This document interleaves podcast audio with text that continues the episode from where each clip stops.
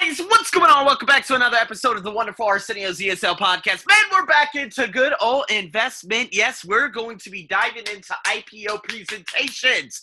It's going to be a two part audio. So, guys, we've already talked about IPOs and whatnot, and presentations are everything. Uh, I remember giving a presentation back to Krung Thai Bank, the biggest privately owned uh, company uh, bank in all of Thailand, and what investors want to hear in terms of an IPO presentation. It could be stuff about the financial, uh, you know, financial information, um, you know, the history of the company, the origins of the company, what their goals are, et cetera, et cetera. Now, when we and Pete Nuke, who I actually, you know, gave that presentation with, well, not necessarily, but she, when you're given a presentation to be able to become a client to help business professionals at a bank, whether they're customer service, whether they're working in the corporate finance structure or sector and other, you know, other areas, you want to speak their language. What do they want? Okay. If the job interview uh, podcast hasn't come up yet, um, you guys are going to be listening to that because that is going to be especially crucial uh, in understanding what jobs are for you, what are not for you, and how to tackle and be very proactive in an interview. Um, but at that specific moment, I remember that she was given a, a, laptop presentation, and I was sitting across from four HR, three of them young, one of them being old, and the old one was very fidgety. She was very apprehensive. She was very bored.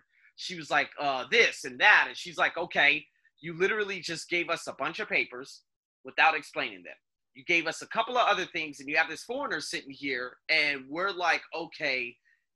I, I realized during the presentation, I said, I'm gonna have to take charge, or they're gonna choose someone else.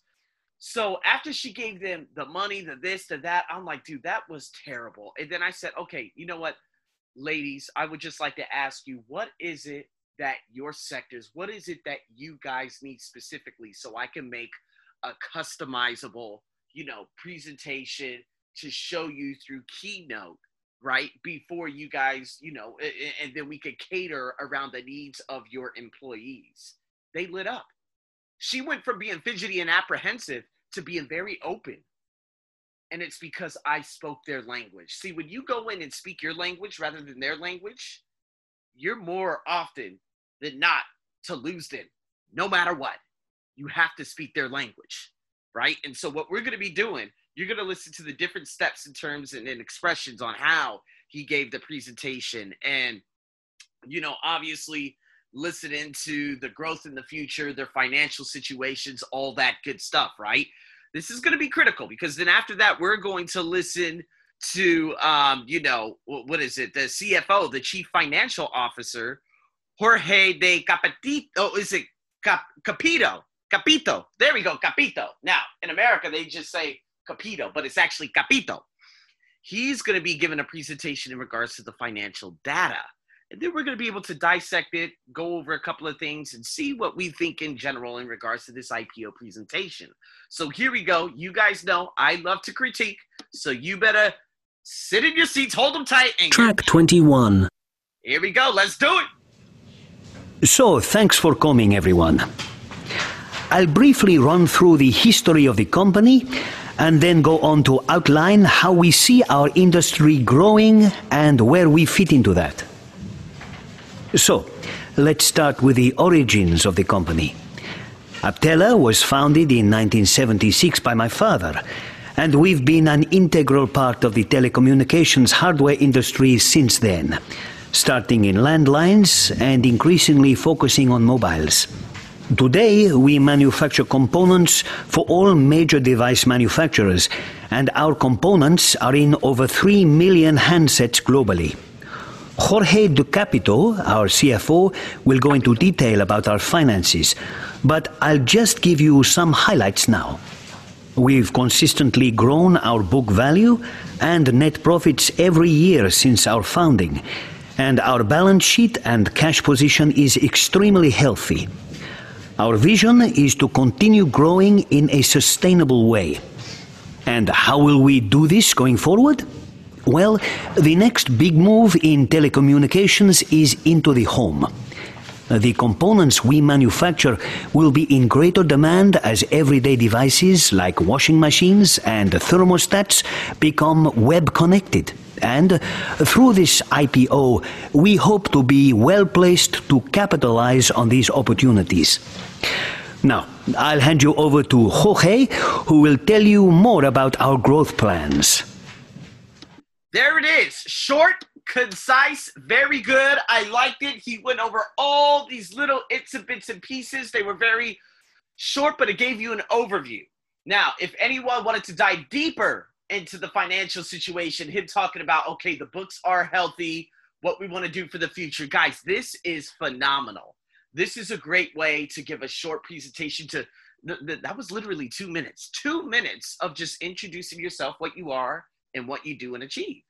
And so it's kind of like me. Me, I obviously give a 50 minute presentation because I actually have a tendency of coaching my students through the entire process, you know. Uh, and then at the very end, I tell them, okay, you're interested obviously in the membership. Let me show you.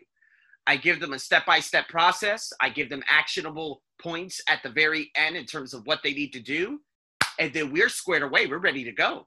Now, this is going to be a little bit different in terms of what you know once everything starts opening up by next year because i'm sure that there are going to be people getting in contact with with me from all over the world they're going to be asking me for different services because by that time i may have already become a high performance coach so a lot of businesses you know they're going to be looking for business english but me being a certified high performance coach that's going to be ridiculously high because i'll be only one of 1000 in the world certified right and me, I'm supposed to go into businesses and get results very quickly.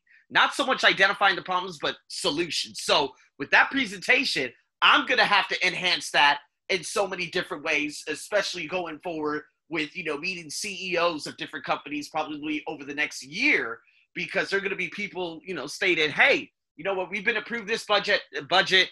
The CEO, CFO, they would like to meet you in regards to the financial and what you're going to be doing, what you've done lately, et cetera, et cetera. And so these are going to be high profile interviews where I go in and I say, okay, well, this is my track record. I've done this. I've trained in these different sectors. I'm able to do this and I've been able to get these results. And going forward, what I want to do is this.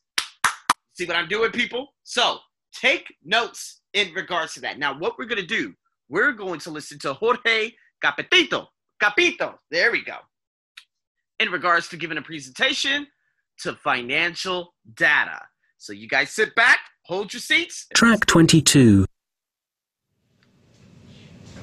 As you can see on the slide, our revenues have increased every year for the last four years.